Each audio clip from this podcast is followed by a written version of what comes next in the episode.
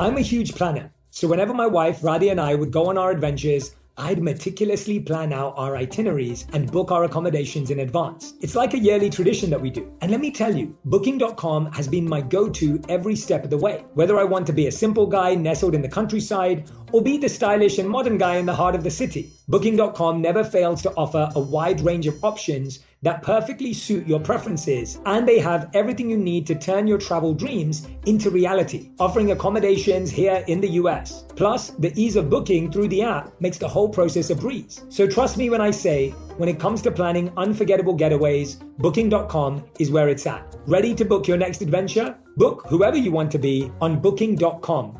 Booking.yeah.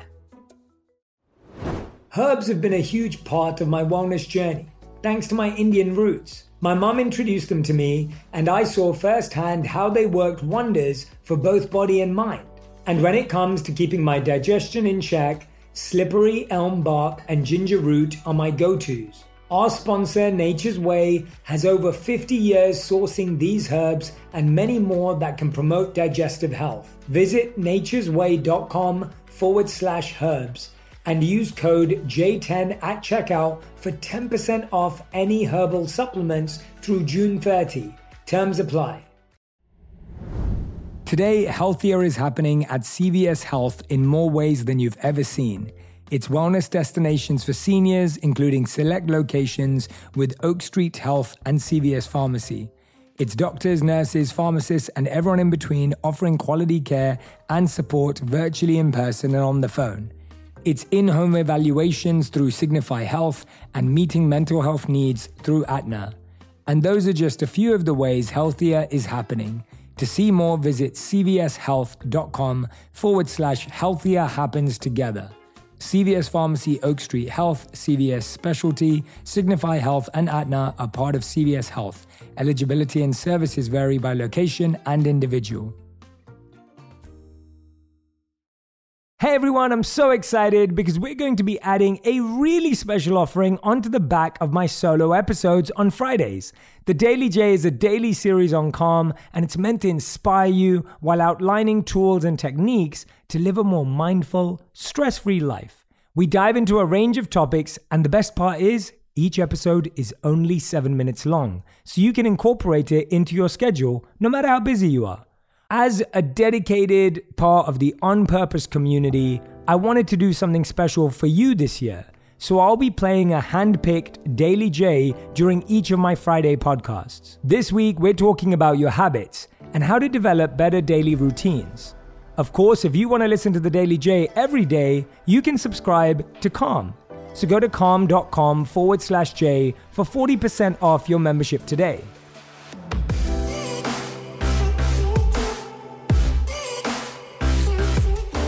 I would like to start off by asking uh, you, Jay, about your journey. Uh, you you were born in in Great Britain, uh, born and raised in London, and you were kind of leading um, in a certain kind of life that went in a certain kind of direction, and then a transformation happened, and and you've decided to go on a on a spiritual journey for three years, if I'm not mistaken. Yeah, three uh, years. So maybe can you lead us through the whole process because it's it's really interesting to to hear. Yeah, for sure, and I I agree with you perfectly that when we share our journeys, it's only to give voice to everyone else's journey. And I always think one day that everyone should try and write about their lives, not because they want to have a best-selling book or they want it to sell across the world, but when you write about your lives, your family learns about you sometimes I think my parents have been through so much, but I wish they wrote about it because I want to learn about them. So one of the things for me is I obviously yeah, born and raised in London. And I grew up in a society where success and achievement was seen as the metric of growth. That was the metric of happiness. It was how successful were you? How much money did you make? What kind of job did you have? What status did you have? That's the kind of culture I grew up in. And I often joke that growing up, I had three options. I could either be a doctor, a lawyer, or a failure. Those were my three options because all my cousins and my family members were in medicine, they were pharmacists, they were in law. And so I grew up in that kind of culture and environment. And I saw myself as a young person always drawn to things like art and philosophy and psychology and the mind. Like I was fascinated by those things. I wasn't fascinated by science and math. Uh, I was more fascinated by history. And so I saw myself very early on being very different to the people around me. And I think that everyone who's listening right now, everyone can relate to that. That maybe when you were growing up, there was something that was unique about you. There was something different about you. And there was a path that you were being encouraged to do. So at my time, when I was growing up in London, the number one career was to be an investment banker. Everyone was aspiring to be an investment banker. This is before the crash uh, the Lehman Brothers and the recession in 2007. So this is before that. And so everyone in my circle, whenever we talk about someone in family, especially in the Indian culture, it would be very much like, oh, he's an investment banker. He makes this much money, etc., etc., etc. And I got to a point where I saw myself trying to move away from wanting to chase material success because I started looking around and I was seeing that people who had material success, even little amounts, they weren't necessarily happier than anyone else. Now, when I was 18, I used to go and hear a lot of celebrities, athletes, influencers speak. And I would love to hear them speak. And this is why I love your story so much and why the podcast to me was so powerful because what you've been through is just people can't imagine, right? You think, oh, Novak, he probably just trains. He was given this God given talent of being an amazing tennis player, and now he's famous and he's successful. It's like, but you grew up in one of the most troubled times in one of the most troubled countries. And what you've seen and experienced is like, no one would want to go through that. So for me, I was inspired by hearing these rags to riches stories. I was always inspired by people who went from nothing to something, and I would go to hear them speak. And then once I was told that a monk had been invited to speak. And I was thinking to myself, who wants to learn from a monk? Like, what am I going to learn from a monk? Like, what does a monk know? They just went from nothing to nothing. Like, you know, what, what do they have to share? And I had all these judgmental thoughts about monks and spirituality and religion. And I was just like, well, what do they know? Like, what have they achieved in the world? And anyway, my friends forced me, and I and I said to them, I'll only go if we go to a bar afterwards, right? If we go to a bar or a club afterwards, I'll come, listen to whatever this guy has to say, and then we'll go and have fun. And so I went to this event, and it's funny that the best moments of your life are also the most humbling because I was blown away when I heard this monk speak. And the reason I was blown away is because he very clearly said that the greatest goal in life is to use your talents and gifts to serve the world. He said people think that their greatest goal in life is to use their talents and gifts to become successful. He said, no, it's actually to become a server of other people. And I'm 18 years old and I'm thinking, wow, that, that's really powerful. And, and I thought about this when I was 18, and you can think about this when you're listening and watching right now. When I was 18, I'd met people who were rich, I'd met people who were beautiful, I'd met people who were famous, I'd met people who were talented, but I don't think I'd met anyone who was truly happy. And he was happy. He had that he had that calmness, he had that gentleness, he had that happiness around him. And at 18, I was like, that's what I want. I want that. I want to feel like that. And so I spent all my summer vacations, half of them I would intern at a corporate institution. I would work in the city of London. I'd wear my suits. I would hang out in steakhouses. We'd go to bars. I'd be number crunching away, doing financial work. And then the other half of my summer vacations, I would spend living with him in India as a monk. And then when I graduated, I decided that I preferred the monk life to the to the management and the business life. And so I chose to go off and do that as a real monk for three years. And so for me, it wasn't about me being spiritual. It wasn't about me being deep or inquisitive or religious. I wasn't any of those things. But I knew very early on that I wanted meaning, passion, and purpose in my life more than the other stuff. And that the other stuff is not that it's not important it's that it didn't have meaning without this thing. And and this monk really showed me that. So that's kind of like the first part of my life and my journey. I hope i didn't talk for too long. No, no, uh, no. but hopefully that was thank relevant. You. thank you for sharing that. That was that was really really wonderful. Wanted to ask you what uh, what made you um, do that step and make that decision to go to the monk life? Like you were doing that kind of like half half in a way kind of testing it out Yeah. But what what attracted you to to monk life more than so to say modern contemporary life that we have in the cities? I think it was the belief that if I was really going to master my mind, if I was really going to overcome my ego, if I was really going to work on self mastery, the self mastery project, if I was really going to master myself, it couldn't be a part time job. It couldn't. It couldn't be a a, a weekends thing. It couldn't be like I'll do it tomorrow evening. It had to be a real commitment because I could very clearly see that I and I still have, right? I've not overcome my ego. I'm still working on self mastery. It's not like it was all solved. But I knew that if I was going to accelerate that journey, it required a concentrated approach. Just like in tennis, like, you know, you know that you don't become the best tennis player in the world by playing on Saturday afternoon.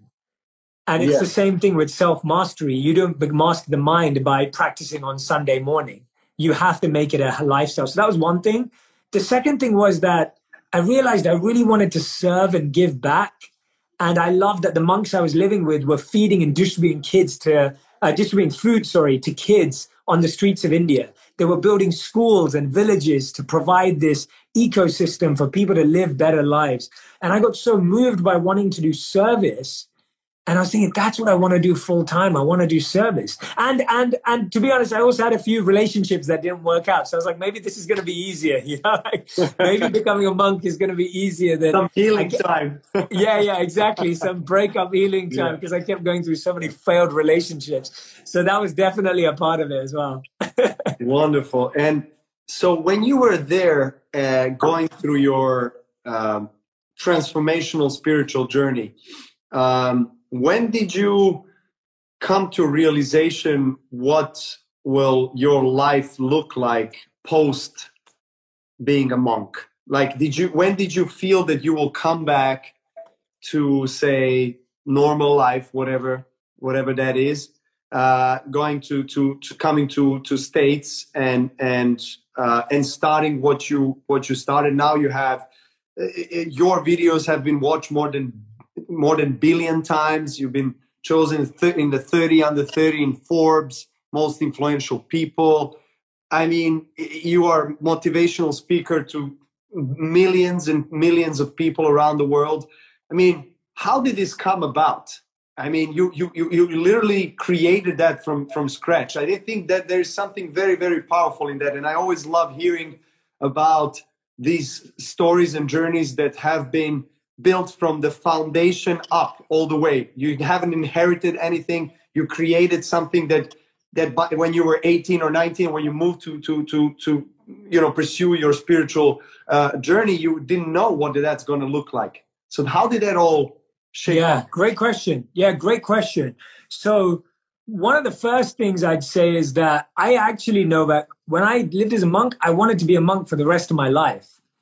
And that was genuinely like in my heart. I was like, I want to do this forever. And as a monk, one day I'll travel the world and I'll share this message. That was my, mm. in my head, that was my belief. Because I was like, I'm gaining so much from this practice and this path. And then as a monk, I will travel and I will share these teachings. So I always had a desire to share these teachings, but I always thought I'd share them as a monk. Now, as my monk journey went on, I came to the realization that I didn't belong there you see, this is the interesting thing. Monk life gives you more self awareness.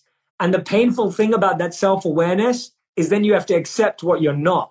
You have to accept who you are and who you're becoming and what you're not. And I realized that my desire to want to be out in the world and share this message and connect with people like yourself who are spreading spirituality, even through tennis, like I had this desire and I knew that I had to fulfill that desire. And at the same time, without even saying this to my teachers and my mentors, they also said to me that we think you have a purpose beyond this space. And this is the powerful thing about mentors and coaches.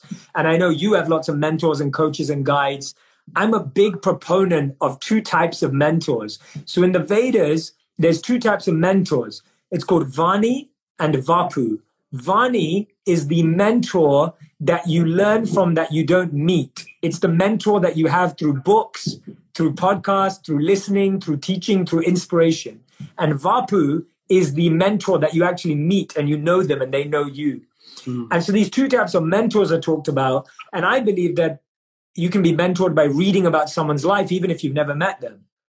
And Absolutely. you can also be mentored directly. Yes. So mentors are really powerful. And my mentors, my monk mentors, they saw, they were like, no, you've got a different path. So anyway, when I first moved back to London, I was around 25, 26 years old. This was in 2013. And if I'm honest, I was in completely the lowest point in my life because I felt like I'd failed being a monk. So a lot of my friends were like, "Oh yeah, you're back now. You didn't make it as a monk. Who fails at being a monk?" A lot of my family was like, "Oh, what are you going to do now? You're not going to get a job. You haven't worked for 3 years." So I came back to all this negativity and and I was feeling so judged that I'd failed in life and I was feeling that myself. And that's when all my monk training actually helped me because at my lowest point, that's when the meditation, that's when the mindfulness, and I know you've talked about this, when you're about to lose a game, that's when your, you know, your mental mastery, your strategy, that's when it really kicks in. When you're down and, and you're about to lose that point, that's when, you know, that's when your mind really kicks in. So that's how I felt that I was in this process and this part of my life. Now, how it changed is I always had this intention that I wanted to share it with the world. And in London, I was coaching companies, I was coaching individuals, I was sharing this in small groups, in small circles, sometimes for free, sometimes with work, sometimes corporate companies, and it was all growing. But I had this feeling inside myself that this knowledge is the property of everyone. I want everyone to have this.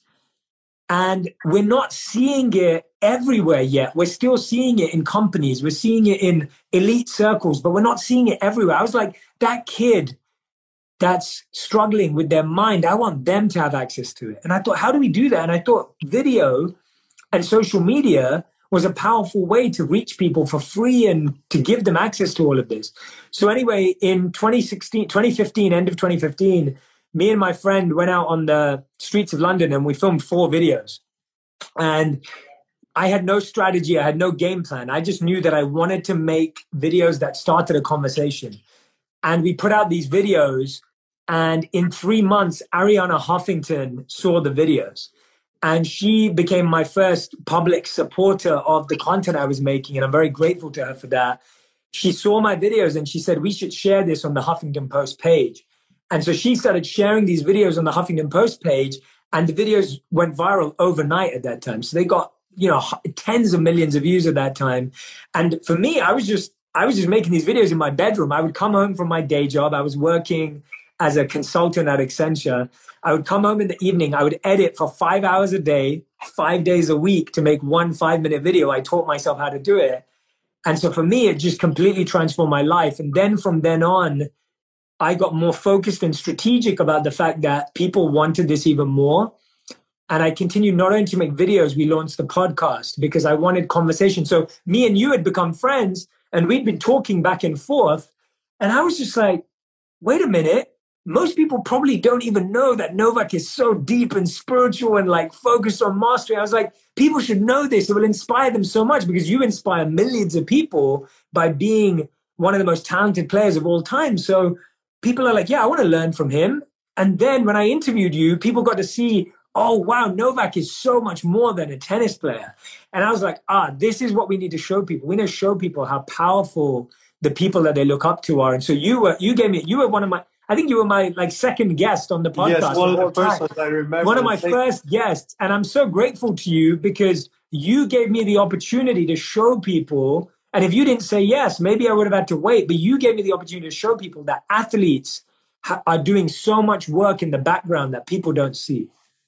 Absolutely, and that, and your podcast um, has reached one million views daily uh, and and I mean that's that's that's incredible. I mean that's that's amazing. Uh, and and you've had some uh, uh really inspiring people from various uh, um, fields of life. And I remember that after you've interviewed me, you went to see uh, Mario Götze, yes, a football player from from Germany. Yes. And Mario is. we got in touch. You connected us, and it was really interesting in in my own world, in athletes' world, to really connect with people that are like-minded and like-hearted yes. as well. Yeah, and you, big, big, big, uh, big, big uh, uh, wave and, and and hug to Mario. He's, also man. someone that is that is sharing that message. It's beautiful to see. You know, Lewis Hamilton is also someone that shares that message of of of uh, you know spirituality, uh, being genuine, being kind, being aware, and and being mindful of of you know how you how you how you live, and that everything in your uh, lifestyle affects not only your performance, your health, but just millions of people around the world that are following you. So you you do um, serve as a great example, not only by performing well and by being a champion in, in, in your sport, but also you have an opportunity to spread the message and to spread the awareness about some really important things and some really noble things. When you see things from a larger perspective, it allows you to reflect on yourself and your life, to understand that, you know, we are all connected and we are all dependent from one another. You know, we we have our individual journeys, and of course, we do care about ourselves and our closest people, our family, the most. But at the same time, we we I feel like we need to be conscious of the effect that we have in our community and the community in our city, in city in our country, and it's all it all travels very fast. So so I think especially nowadays with internet and possibility to share the message through uh, video, video vlogs, video blogs, or or through uh, through lives like this one and interviews or whatever. Instagram is a great platform where you can share your uh, interest and your hobbies and your life and your philosophy through images, through photos, and and through colors, which I think is beautiful. So it, you know, we have social media, we have internet that allows us to express ourselves. You know, and, and I think that's that's a, a huge quantum leap forward for people to really connect even more. Um, you know, in only a couple of decades. So yeah. you know, so so talking about that connection uh, I'm I'm I'm really uh, interested uh, when you came back to to um, to London and when you started, as you said, you know, uh, um, doing training with corporations and some companies and stuff like this. Um, when did you know that? Uh, when did you connect with your purpose of that you have today? When did you know that that's something that you definitely you know it resonated strongly and you knew deep in your heart and in your mind that you're going to be where you are today? That's a great question. Really really great question. And i'd say that i started teaching and sharing when i was 18 years old. So straight after meeting the monk when i came back from my first trip to india i set up a society at university called think out loud. And every single week i would discuss a new theme or topic just like this and I would dissect it from a psychological, spiritual, scientific, and human behavior level. And I would talk. And when we started, we had like 10 people coming every week. And when I finished university, we had like 100 people coming every week. And it was totally free, it was for students only. And it was just such a beautiful way to connect with people.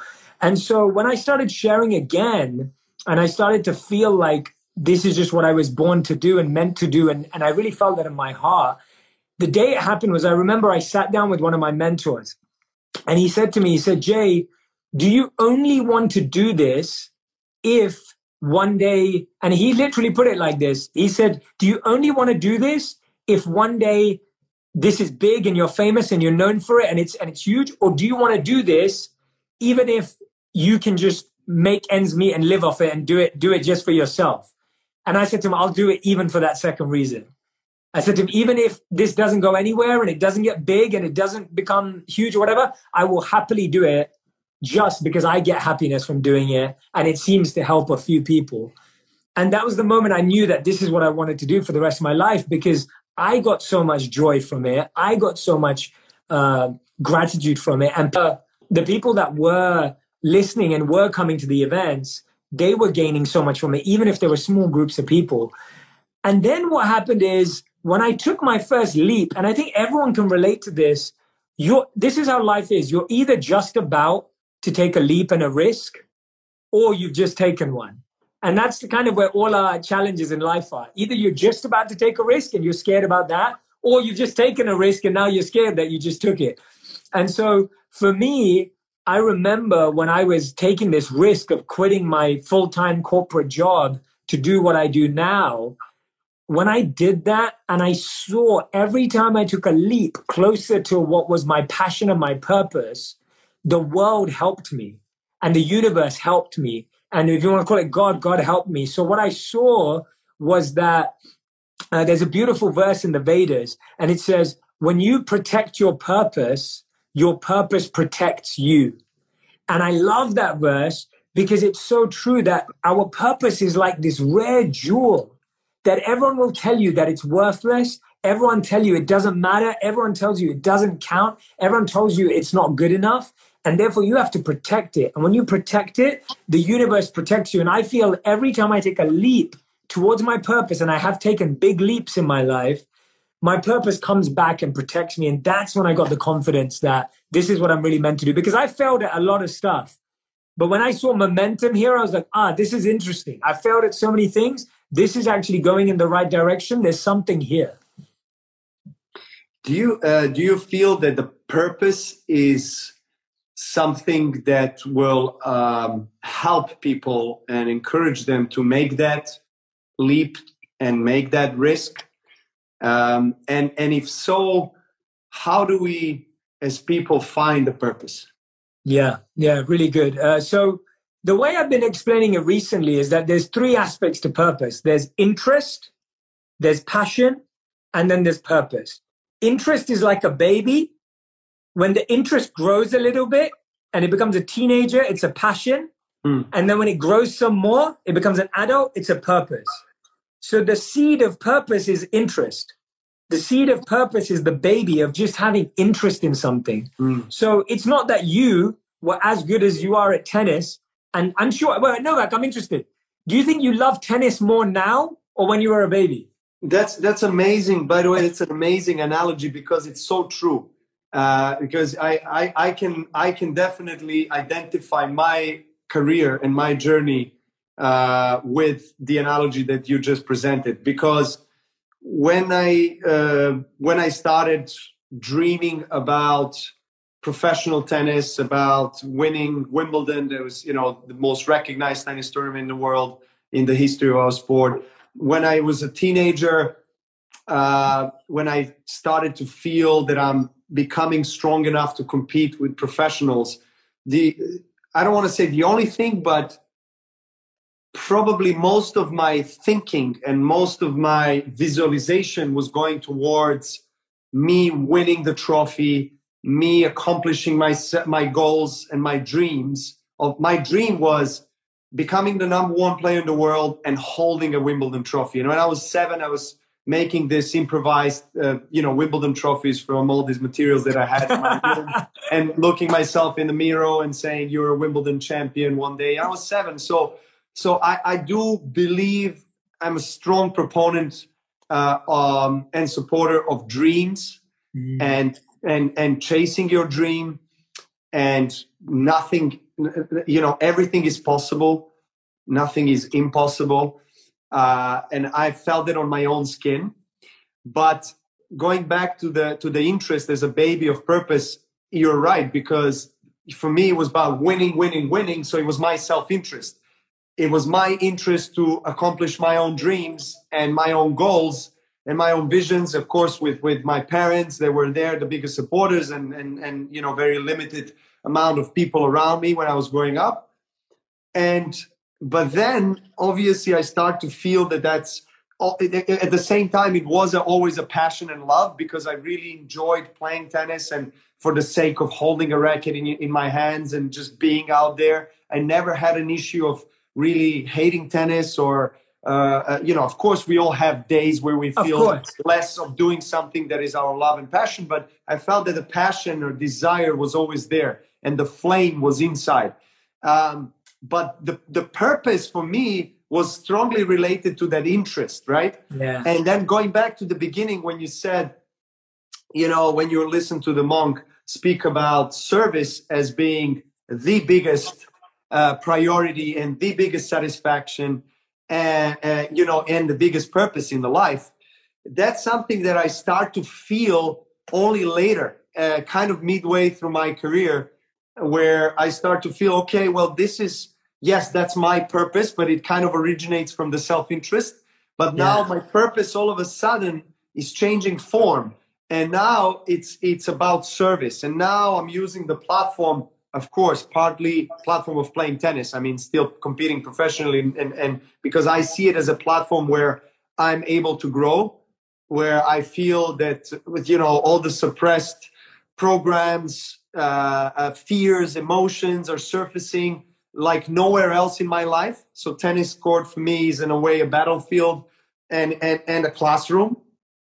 and at the same time, I do feel that that, that tennis uh, uh, as a whole and as a platform allows me to share with people my passion, these kind of things, you know, this kind of lives, and and and and I try to always have in back of my mind the amount, especially of young people that are following me, that are watching tennis and watching every athlete, because athletes are so blessed to have, you know, millions, if not billions of people around the world following them, idolizing them.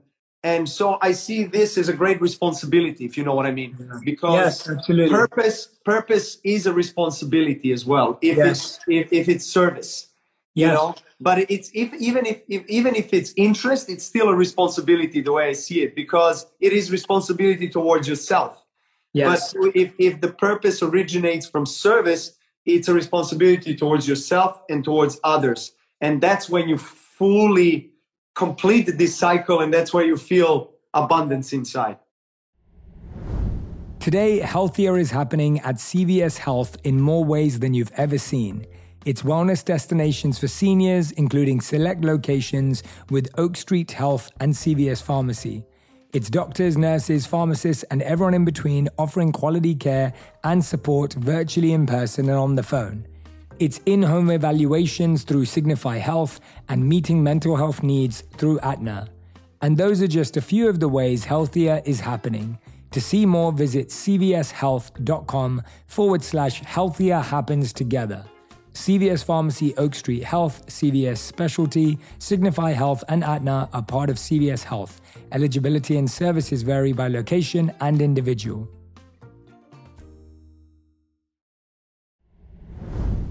Ah, summer. The best time of the year usually doesn't come with a great deal. Soaring temperatures come with soaring prices, and vacation disappears quicker than ice cream melts. But what if summer doesn't have to come with a scorching price tag? What if there's another way? With IKEA, your plans can last longer than two weeks of vacation and be more affordable. Here, everyone can have lounge chair access, no reservations needed. From affordable outdoor furniture to stylish accessories, we have all the essentials you need to soak up summer in style, no matter the size of your space. Dreamy getaways can mean the perfect reading nook right outside your window, picnic in the shade, or take your morning coffee to meet the morning sun. After all, we all agree that food just tastes better when you're outside, right? Create that summer escape for family and friends and start planning a better, more affordable summer right now. This summer, make your doorstep the perfect vacation destination with IKEA. It's your outdoor dreams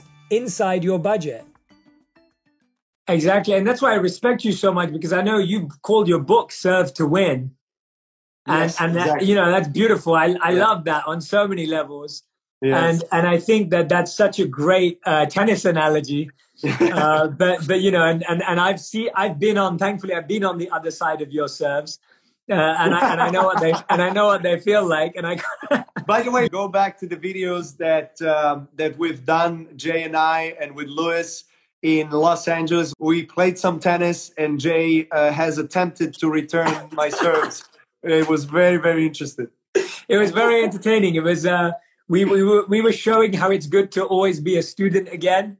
And uh, Novak was guiding us. But it's true, like serve to win. And I think that this is what I've been saying a lot and I and I repeat it often because it really helps crystallize it. Is like your passion makes you happy, but when you use your passion in the service of others, it becomes a purpose. So mm-hmm. what you're doing is you play tennis and you're a tennis player, and that's amazing. But now, because of the platform that you've gained through being the number one tennis player in the world, you're using that to serve. And that's the whole goal that everyone can achieve, whether you're a teacher, you're a doctor, you're a nurse, you're a, uh, you know, you're a football player, you make videos like me, you, whatever you do, all you have to do is, okay, now that I've done this, how can I use what I have to help other people? And you will feel so much more happiness and joy from that, no matter how big or small or successful or whatever you see yourself as. When you start giving away what you have in the form of time, ideas, resources, money, energy. Remember, it's energy. Like time and money, it's all energy. That's what you're really giving. And when you give your energy to someone, and especially your actual time, and you want to see the work change, you will feel so much more joy from that. I really believe that I used to take a lot of people, and Novak, I know we've talked about this. Before I started making videos, I used to take a lot of retreats to India where people could live where I lived as a monk. So I would take these retreats to the ashram. And I remember taking a man, and he then took his children afterwards. He was a successful businessman in London. He took his children afterwards. They were about 13, 14 years old. And he said that it was the best trip ever for them because they were blown away by how grateful kids in India were with much less than they had in London. And he said that the perspective that they gained from serving these kids who are just grateful to have a bowl of food, like just to have hot food for these kids was like their birthday party.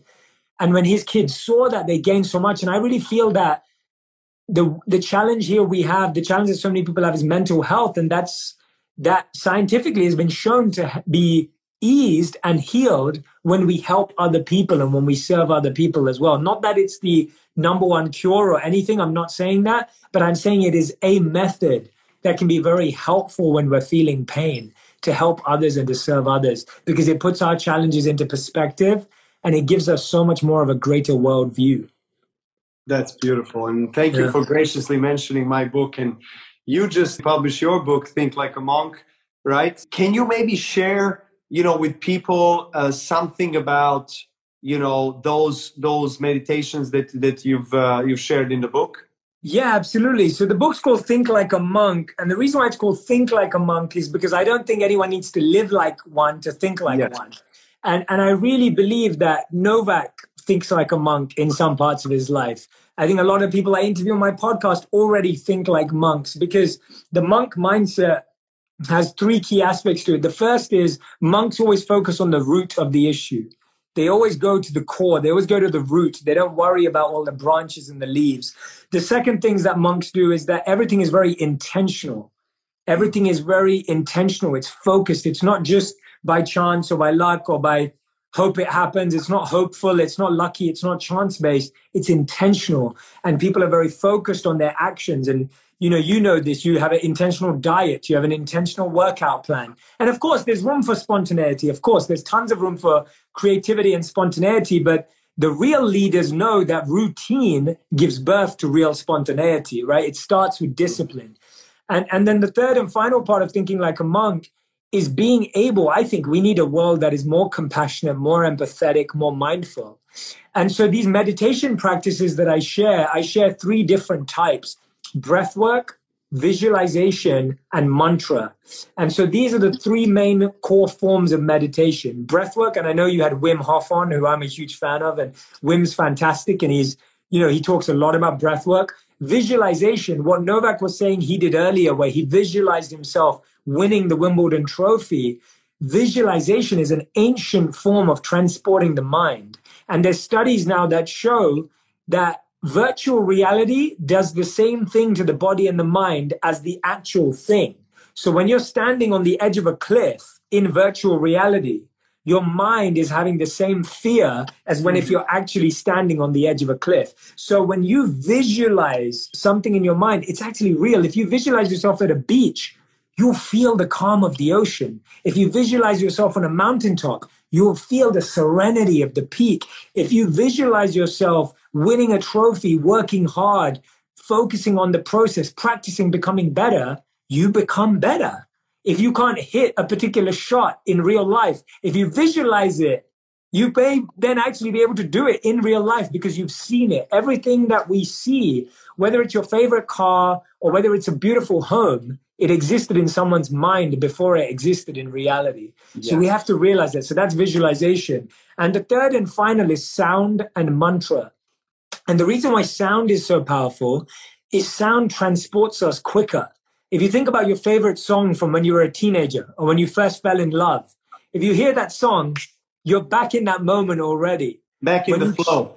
Back in the flow. When Yes. you song that you won a trophy to or whatever it may be, you're back in the moment. So songs and music and mantra, mantra is the repetition of a particular set of words.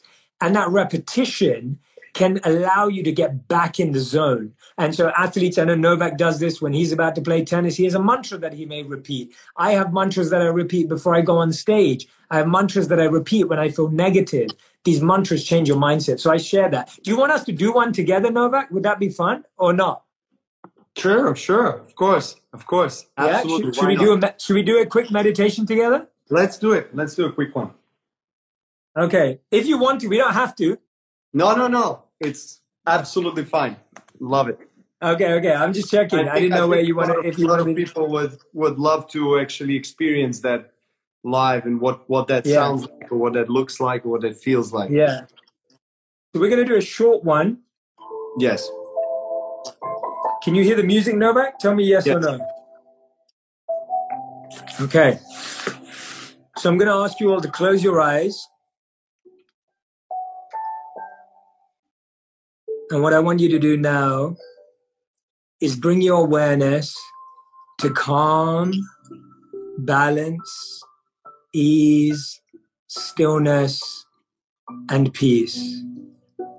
Whenever your mind wanders, just gently and softly bring it back to calm, balance, ease, stillness, and peace.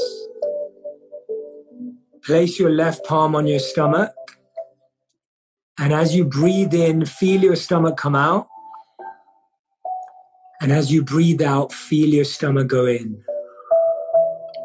As you breathe in, feel your stomach go out. And as you breathe out, feel your stomach go in. Breathe in for a count of one, two, three, four. And breathe out for a count of one, two, three, four.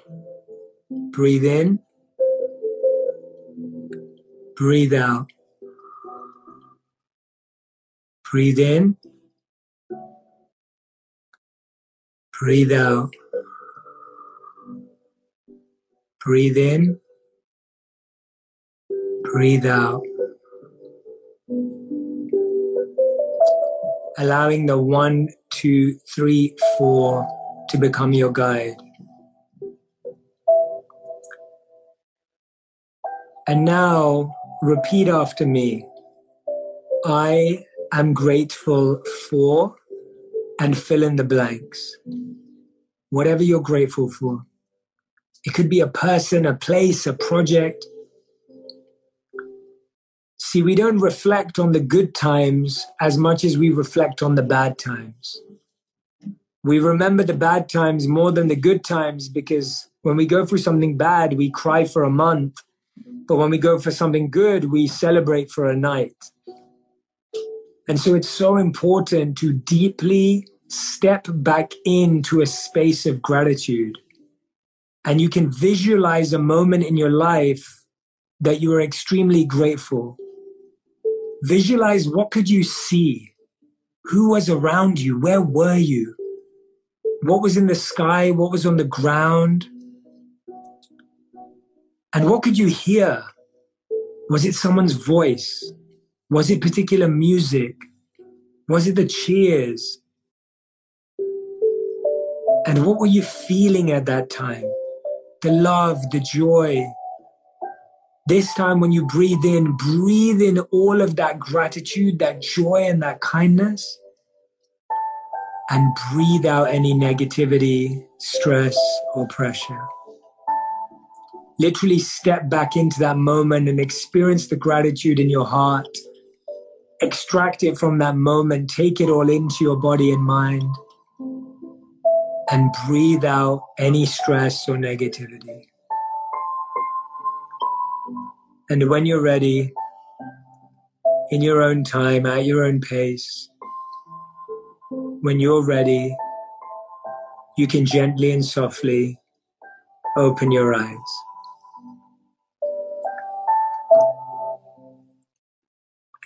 So that was a very quick version. That was about three minutes. Um, but you can see how we did all of them. We did breath work, we did visualization, and even mantra. I am grateful for. And you can see very quickly how you can get into such a deep state. And if you think about our negative states, we don't even need to meditate, you're in a negative state. And so when we deeply connect with gratitude in this way through visualization, through all our senses, what can we hear? What can we see? What can we smell? What can we taste? Then gratitude becomes real, it becomes physical. And that's what we all need to do. So that's just a simple meditation. Thank you, Novak, for letting me share it. Thank you so much. Thank you so and, much. Uh, and it was very profound. And I just, uh, I, I think there's, um, there's a lot of mis, uh, misinterpretation and misperception about what meditation is. And I think you, you really beautifully broke it down in a simple way. You know, through you, you, you were guiding us through three steps. And I think, you know, there's, you know, a lot of, I guess, parts of the world and different religions that think, well, meditation belongs to, you know hinduism or buddhism and it's not part of our religion and and we should as as such we should refuse it um, so so i think it, it was really interesting the way you've explained it and the way you've you've kind of tried to put it closer to to to a perception of the mind of really making it clear by your the meditation is breathing the meditation is prayer as well mm-hmm. because affirmations or mantras are prayer work. yes, know? yes. And visualization is something that you are doing in any religion in any part of the world because yes. we all we all visualize ourselves being healthy we all visualize ourselves achieving something in our life and so meditation is everything but meditation is mindfulness of being focused on that moment and being aware that you're breathing. Because breath, we talked about breath. I talked with Shervin actually about breath, and and it's it's, it's such a it's, it's such a uh, powerful yet so underrated function, right? We completely we breathe. Once we stop breathing, we stop living. Completely. So breathing. So why should we at all focus on that? I mean, what's what's the big deal about breathing, right? But then you know when you learn how to breathe consciously. Like i remember when i was uh, earlier in my career when i was starting to compete on a professional level i was struggling with allergies a lot. I had ah. my nose my nose was clogged up. I just i had um, I had a lot of doctors look at it, and I even had some intervention on like one of the, the one of the the like left side of the of the nose, and they're trying to open it up and and so many things were coming out and then no one can really understand what is going on. It kept coming back.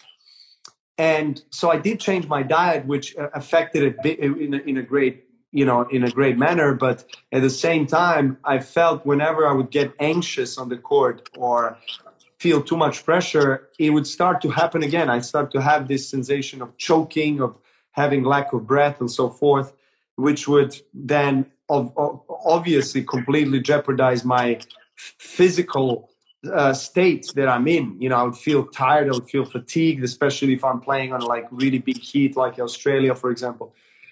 But when I started doing, you know, um, yoga practice and when I started doing um, conscious breathing, uh, it, it, it helped me tremendously. And it was so simple. And I, I, I am I, I, encourage a lot of people that that don't know where to start with all this. You know, like meditation, visualization. It might seem a little bit abstract. Yeah. Like start with conscious breathing because yeah. and, and and as and what what you've done with us, you, have led us through to counting the breaths, right? Yes. One, two, three, yes. four. One, two, three. One, one, four in, four out and there are you know millions of ways you can do that and and but just simply starting to really be conscious of your breath focusing maybe on the tip of your nose or something like that or feeling the chair that you're sitting in you know then you're starting to train yourself to be more in the present moment i think we yeah. we you know um, as, as as a professional athlete and and being in in an individual sport i get to feel um, a really big uh, leaps so to say uh, or or transformations of emotional states very quickly you know yes. i have no one really to rely on so at times i uh, you know as, as confident i am in myself and comfortable in my own skin and being so experienced sometimes i feel like oh geez you know i wish there was maybe someone like i wish i had maybe a, another minute or two to sit down and like recollect before uh, and recover before i step out and compete but you know i don't. So i have to find a way. And the more i train myself to be mindful and to be present the, the more i feel my breath and the more i'm recovering my energy. And as a result the more i, I feel i'm performing better right? Because i'm, I'm more present. And i think yeah. a lot of a lot of people including myself um, you know we we find ourselves so, uh, you know spending so much energy and so much time um, thinking about what has happened and the events that we want to change or what will happen, uh, trying to understand, predict the future, or being afraid of something that it might be coming. Um, so I think you know the only real moment we have is now, and you know yeah. living in, in the present moment is is a is is a is a deep wisdom of every religion. You know, regardless of where you're coming from, what are you doing, whether you're doing meditation, whether you're in Hinduism, Buddhism, Christianity, Muslim, you are you everyone understands that the power of being in this moment, power of being in the now, actually allows you to really fully manifest your own capabilities and to get the best out of yourself. So, so that was very powerful, Jay. And uh, I'm just going to, to go through some of the questions that people asked uh, already. Amazing. So, Let's do um, I'm going to go into one of the questions. So th- this is coming from the profile Kunal uh, Purohit 790. Thank you for your question.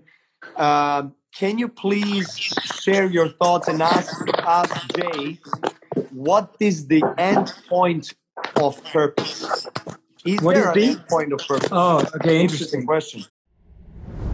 Today, healthier is happening at CVS Health in more ways than you've ever seen.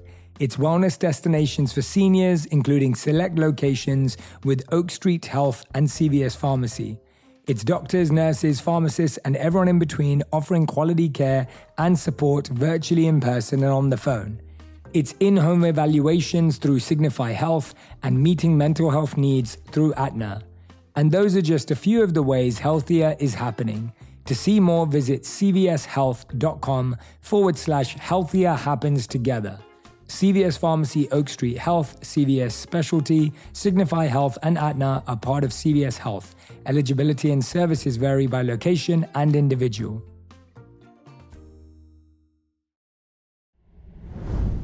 Ah, summer. The best time of the year usually doesn't come with a great deal. Soaring temperatures come with soaring prices, and vacation disappears quicker than ice cream melts. But what if summer doesn't have to come with a scorching price tag? What if there's another way? With IKEA, your plans can last longer than two weeks of vacation and be more affordable. Here, everyone can have lounge chair access, no reservations needed. From affordable outdoor furniture to stylish accessories we have all the essentials you need to soak up summer in style, no matter the size of your space. Dreamy getaways can mean the perfect reading nook right outside your window, picnic in the shade, or take your morning coffee to meet the morning sun. After all, we all agree that food just tastes better when you're outside, right? Create that summer escape for family and friends and start planning a better, more affordable summer right now. This summer, make your doorstep the perfect vacation destination with IKEA. It's your outdoor dreams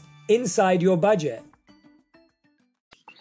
So, I always speak from the traditions that I've studied as opposed to just giving you my opinion because I believe that people have explored happiness and meaning and purpose far longer than I have, quite frankly. And so, from the traditions that I've studied, the answer is that anything that is truly beautiful, spiritual, and powerful is always evolving. There is no end point. So yes. you see that even in uh, service. There's no end point. There's no point someone could say, I've done enough for the world, right? You can't, who could ever say that? You could never say, I've now done the most I could possibly do, right? So there is no end point of purpose. And it is our fascination and addiction to the end that stops us from starting. That's the issue that we have this big picture of like purpose is like this thing that's going to solve my whole life and it's going to it's what i'm searching for. And that's why i said no just look for the interest. Just start with the little baby footsteps of interest of the baby steps. And if you start with just your interest it can naturally grow and continue to grow. So we get so fascinated by the end of stuff but we don't start. And that's how we feel. We always say oh i'm never going to get to the end of that book so i probably won't start it. Oh, I'll yes. probably never get to the end, so I won't start it. So don't let the fascination with the end stop you from starting. Thank you for answering that, Jay. Um, this is a question from uh, the the Bader family. Thank you for a question. How much percentage of the tennis game you feel comes from the mental strength to win the game? So it's an interesting one. If you don't mind, Jay, I'll, I'll yeah. answer this one. Unless I think you, I think uh, I should answer this one. I think I should. I think I should answer. I, um, I think I think it's a, a really uh, really high percentage. I think mental uh, aspect is the most important, um, um, I guess, uh, aspect or element of winning a, a, tennis match or mm-hmm. anything in life, really. Because um, if you're telling yourself, "I have not prepared well," if you if you allow your doubts be stronger than your convictions, be stronger than your confidence, than your self encouragement, then obviously that is exactly how you're going to feel. And Jay has wonderfully put, uh, you know, uh, described the visualization. And, you know, it's scientifically proven that when you visualize something and when you, you when you not only think something, a thought, but when you actually feel it in your whole body, that's when the magic happens in both good way or bad way.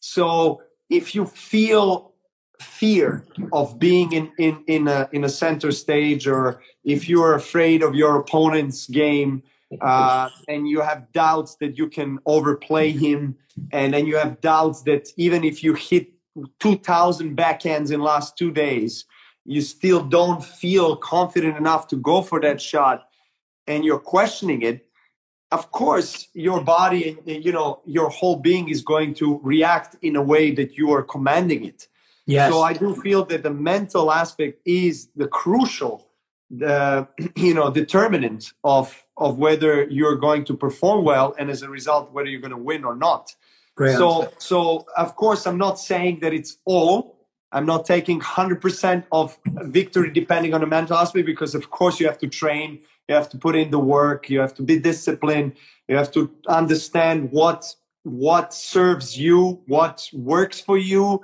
uh, in terms of training the amount of training um, the, the surrounding that you have around you the recovery routines the daily routines what puts you in the flow right? So when you get on the court you want to be in that flow. And of course there are some places in the world where i play where i feel more comfortable some places where i maybe feel less comfortable. But in the end of the day i try to train myself daily and put as much work and and and i think value the mental training as much as i value my physical training it's it's really really important especially when you get to the highest level of professional competition Great answer, man. Really good answer. Thank you. So I'm just going to go into uh, some of like few more questions. Jay, thank you for That's your patience. Of course, man. It's great.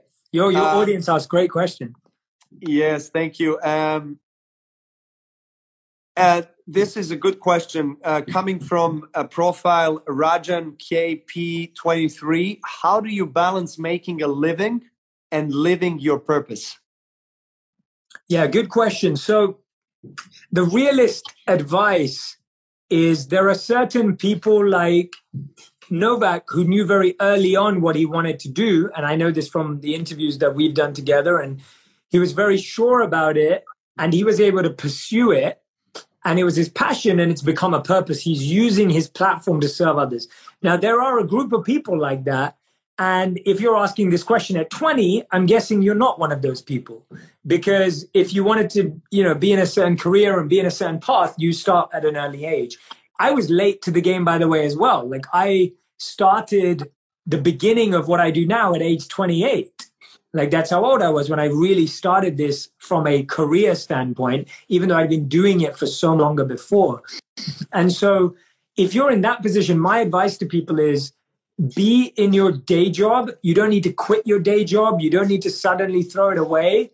Be there and learn everything you can from your day job that will probably be useful in the future for your passion and your purpose and then at the same time use your free time to invest in your purpose. And that's really the key as to whether you're truly passionate about it or not.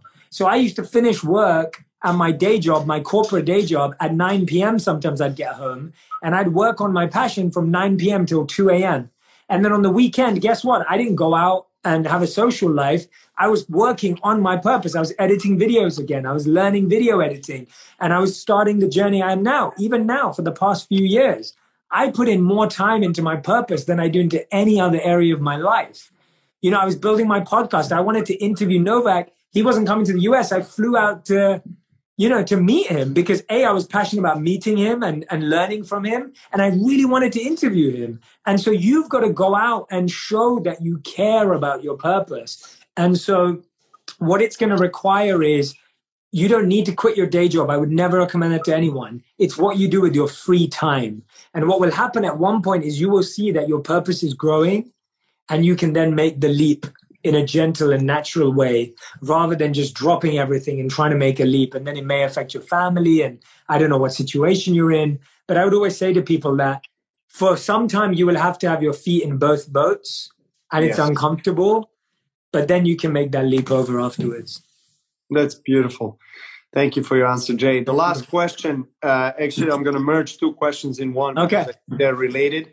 Uh, one is from um, uh, Life Loving Chrissy. Thank you for your question. What is depression truly? And the the other question is uh, from um, Adita Subramaniam. Uh, thank you for your question. How do you stay calm during a time of failure, and how do you how do you build your self belief? Hmm. Wonderful. We should both answer them. You should answer them too. But yeah, yeah, because I mean, you can speak to the second one a lot. So when it comes to define, let's do the first question first. The defining depression. You know, I I'm not a medical professional, so I always like to point that out. That clinical depression is is different. Um, but depression is generally experienced when you're having a long term feeling of being down, feeling stuck uh, feeling highly emotionally negative, uh, and you feel like this overwhelming burden that's just surrounding you.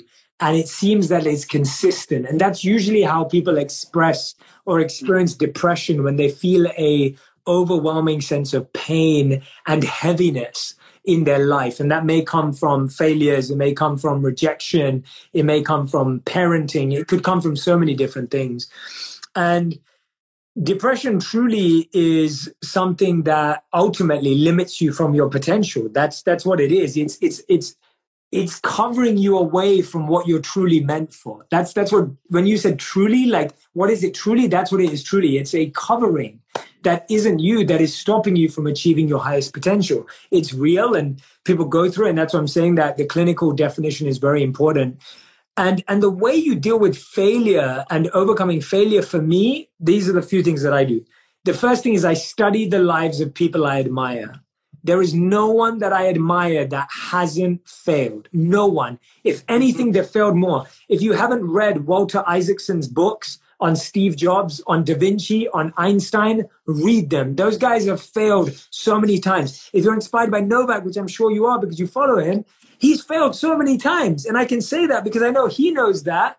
And that's what's got him to where he has today. He's failed. We have, there's that famous phrase of the master has failed more times than the student has tried. Mm. And that's what we have to realize in our own minds is that we will fail more. Actually, the higher you go, the more you fail because the more you try and experiment. So the first thing I remind myself is that all the people I respect have failed more than I've tried. There's the first thing.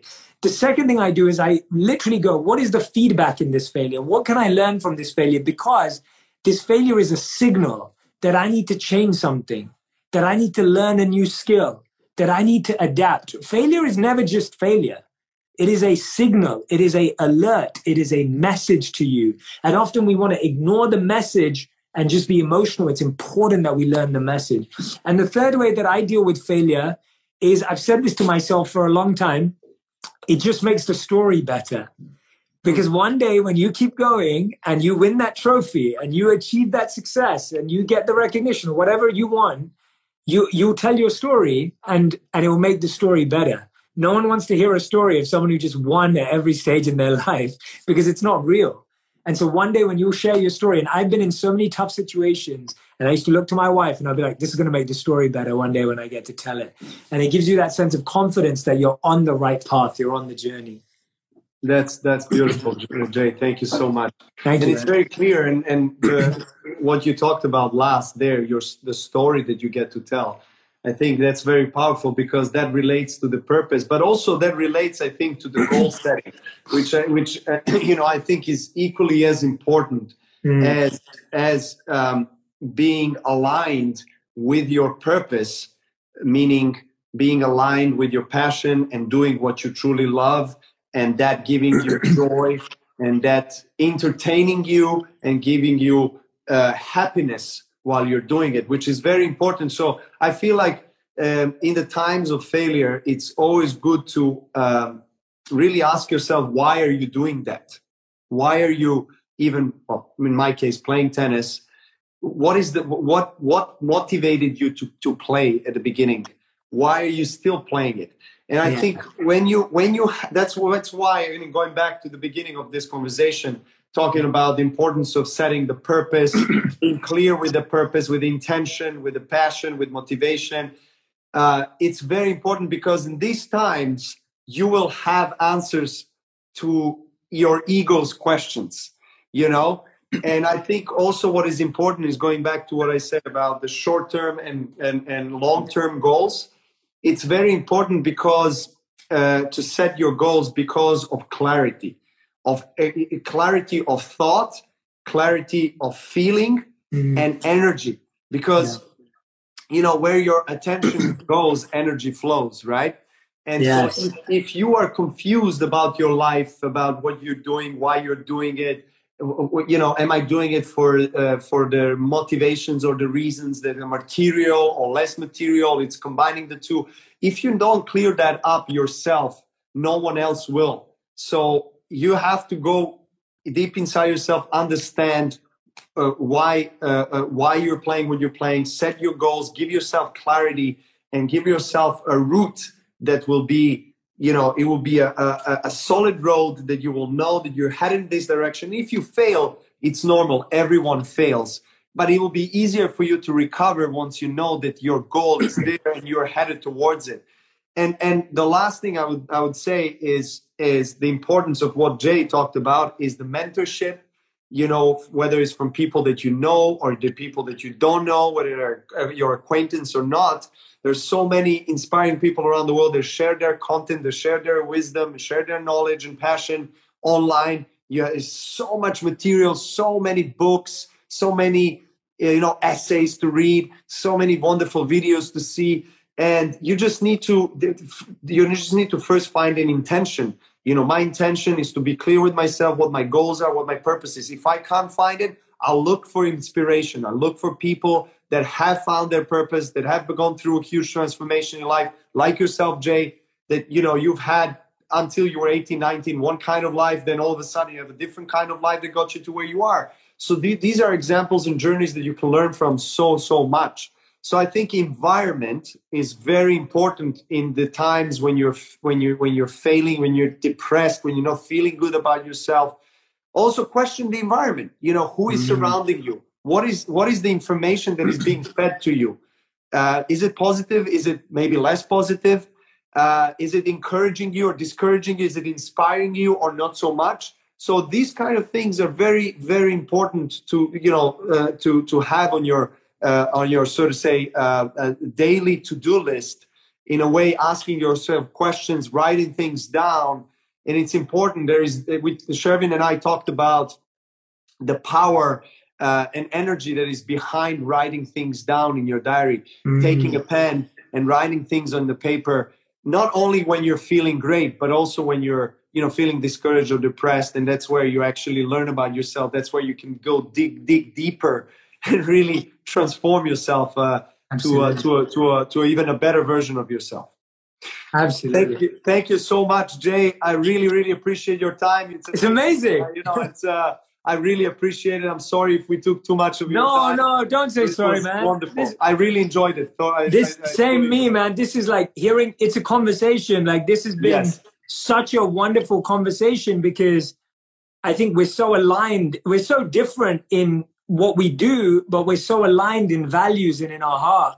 Absolutely. And so when we get to talk like this and how much we care, it's it just comes out. So no, man, don't apologize at all. This has been amazing. I've loved every second of it and and I want to do more of this with you, man. I'm excited. Yes, this is amazing. For so, sure, for sure. What you're doing is truly inspiring, Jay. Thank you for sharing your wisdom with the world. Thank you for being here with us. Thank okay, you, bro. Big hug to Thank you, you and to your wife and your family. Thank Thanks, you. everyone. Thank you so much.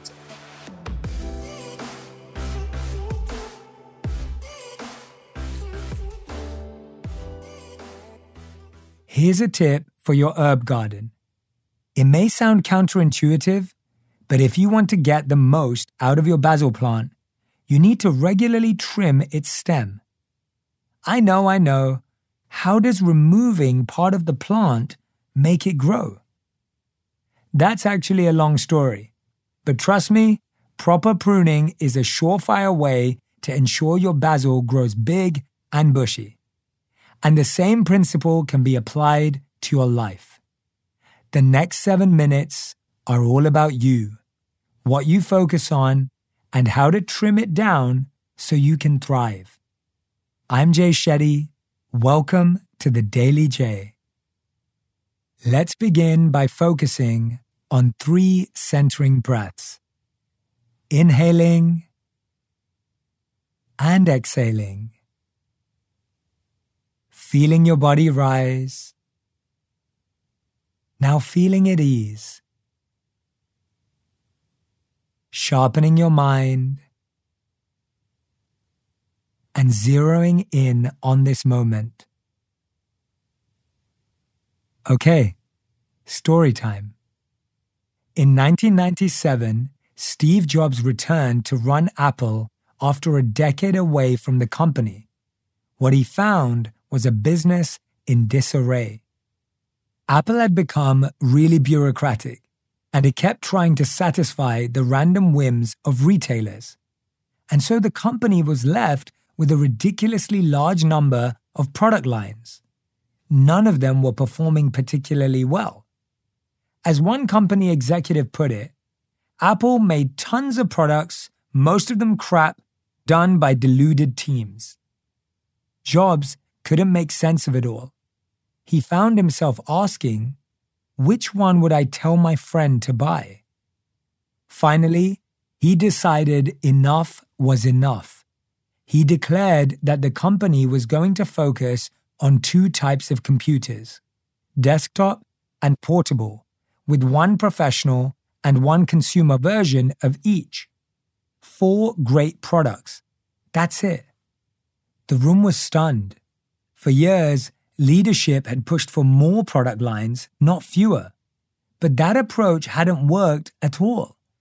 In the year before Jobs took over, Apple lost more than $1 billion. So even though the company's board was terrified of this new direction, they felt they had no choice but to trust him. The result? Engineers and managers suddenly became focused. Their next desktop computer, the iMac, became the fastest selling computer in Apple's history. A year later, they reported a profit of over $300 million. Apple was saved, and you know where the company went from there. I love this story because it goes against the common mindset that all of us need to be able to do everything all the time it can feel like success only comes to the overachievers, the ones who can do it all. Certainly, society reinforces that message. Have a side hustle, a passion project, and a viral Instagram account to boot. Now, I'm not saying you shouldn't have these things. Some people are able to balance multiple projects at once. Some even thrive that way. But when you're feeling stuck, or stretched thin, or simply not your best, ask yourself Am I unfocused? What are my product lines? You may need to cut some things in order to build a more stable foundation. Don't worry, cutting out a project today doesn't mean it's gone forever. Apple makes dozens of products now, many of them direct descendants of things that got axed in that meeting. But the company could only get to this point after sharpening its focus. And speaking of focus, let's sharpen ours now with a short meditation. Get comfortable wherever you are, relaxing your body and releasing a little tension. Now bring your attention to your breath. Don't worry about controlling your breathing. Just notice its natural rhythm. Tune in to the flow. If your attention seems interested in following a train of thought or latching onto a feeling, just notice where it wants to go and gently rest it back on your breath. Breathing in and breathing out. We often forget that this present moment can be enough if we just let it. Let's open this up.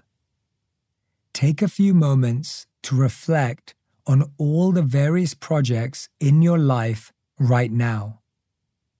I'm talking about work, hobbies, goals, relationships, whatever it may be. You can even make a little list in your mind. Is your quality of life or your quality of output suffering as a result? Are you spending time or resources on anything that doesn't align with your mission, vision, or purpose? Now ask yourself which of these projects are essential, foundational, vital to your future?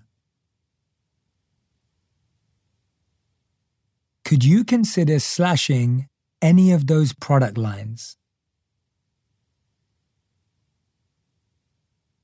Once you establish your foundation for success, there will always be room to build on that foundation.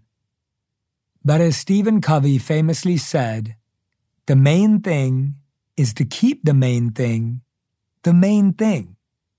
Thanks for joining me today. I'll see you tomorrow.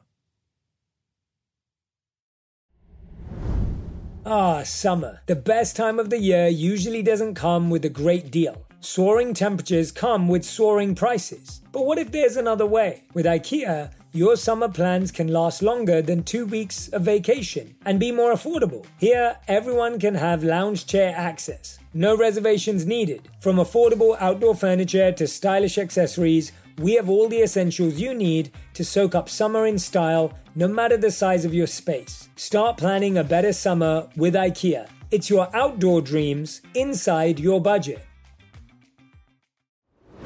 Herbs have been a huge part of my wellness journey, thanks to my Indian roots. My mum introduced them to me, and I saw firsthand how they worked wonders for both body and mind.